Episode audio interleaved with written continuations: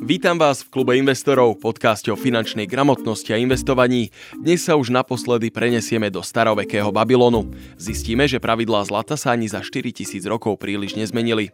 Aké tajomstvá sa skrývajú na hlinených tabuľkách, ktoré objavili archeológovia? Tabuľky nám tentokrát vyrozprávajú príbeh muža menom Davesír. Ten sa nešťastnou zhodou okolností dostal do dlhov a keď sa pred svojimi záväzkami pokúsil ujsť, tak skončil v otroctve.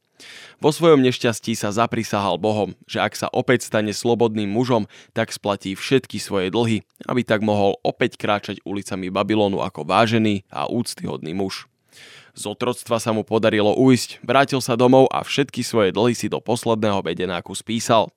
Davesír sa poznal aj s našim starým známym bankárom Nathanom.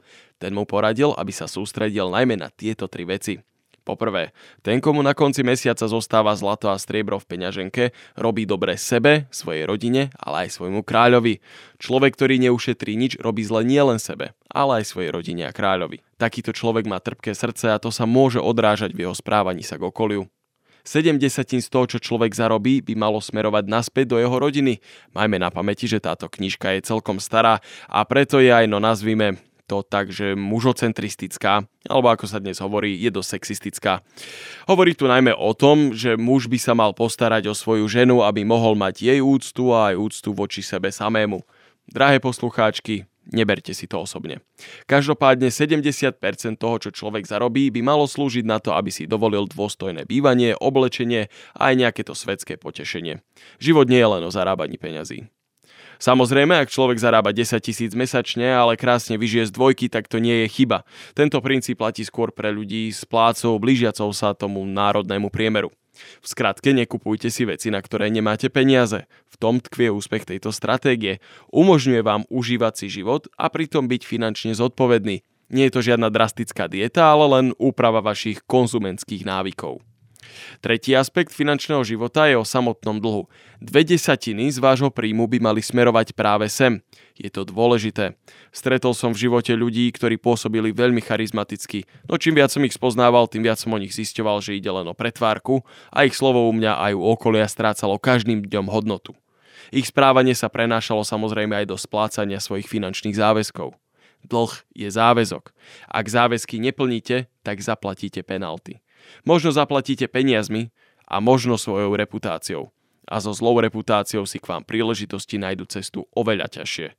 Dobré meno má obrovskú hodnotu. Dobré meno vám môže zarobiť. Dobré meno vás môže dostať z problémov a dobré meno vám vyhrá úctu. Plaťte svoje dlhy.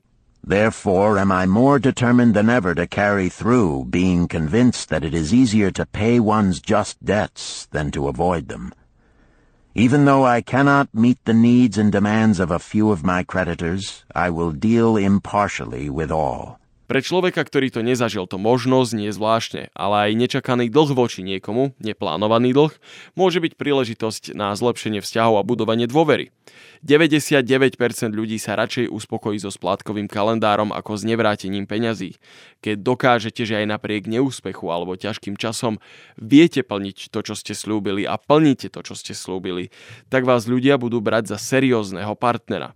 Často dokonca ocenia vašu snahu viac, ako keby ste im tú dlžnú sumu len tak vyplatili na čas. Samozrejme, toto nemôžete robiť pravidelne, toto sa nemôže opakovať, lebo potom zase strácate tvár. Príbeh zadlženého Davesíra nás učí presne týmto zásadám a múdrostiam. Čas si nevybral dan na pravde, ktorá je väčšiná. Autor George S. Clason tento príbeh píše vo forme listu profesora archeológie, ktorý preložil tieto hlinené tabuľky Davesíra a sám sa z nich poučil o peniazoch.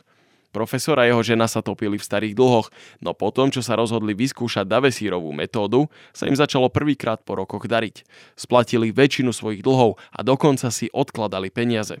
Všetko, čo museli urobiť, bolo, že sa dohodli na splátkach so svojimi veriteľmi a každý mesiac medzi nich rozdelili 20% toho, čo zarobili.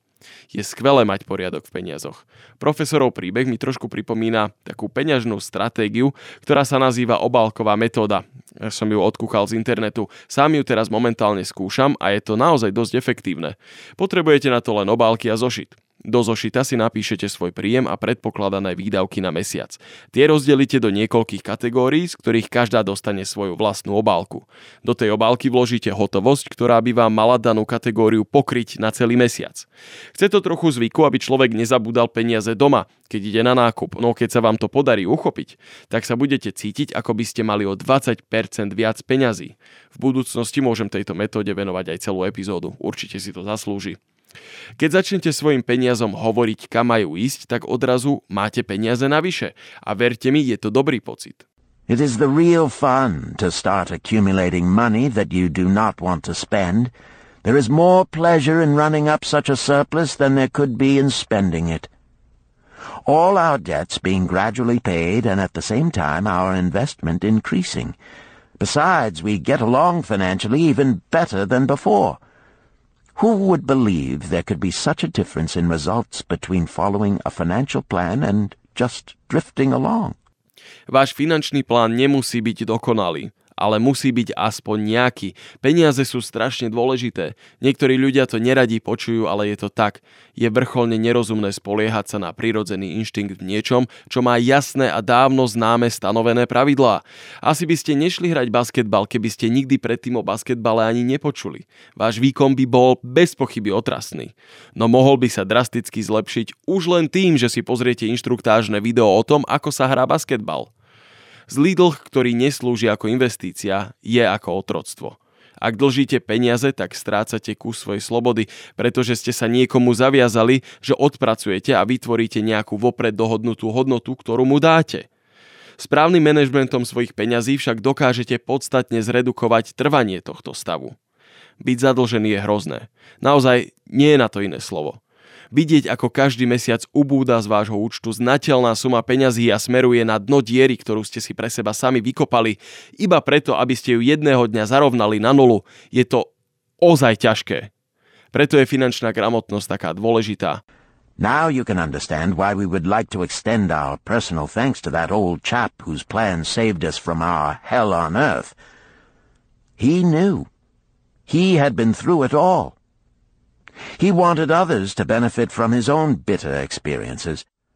That is why he spent tedious hours carving his message upon the clay. He had a real message for fellow sufferers, a message so important that after 5,000 years it has risen out of the ruins of Babylon just as true and just as vital as the day it was buried. Jediným tajomstvom vyviaznutia z peňažných problémov je práca. Umením je nájsť pre seba tú správnu. A ja vám ďakujem, že ste si ma opäť vypočuli. Ak chcete rozpohybovať svoje zlato, choďte na www.investiciaslovensko.sk a pridajte sa do nášho klubu investorov. Investujte do realitného crowdfundingu. Ďakujeme.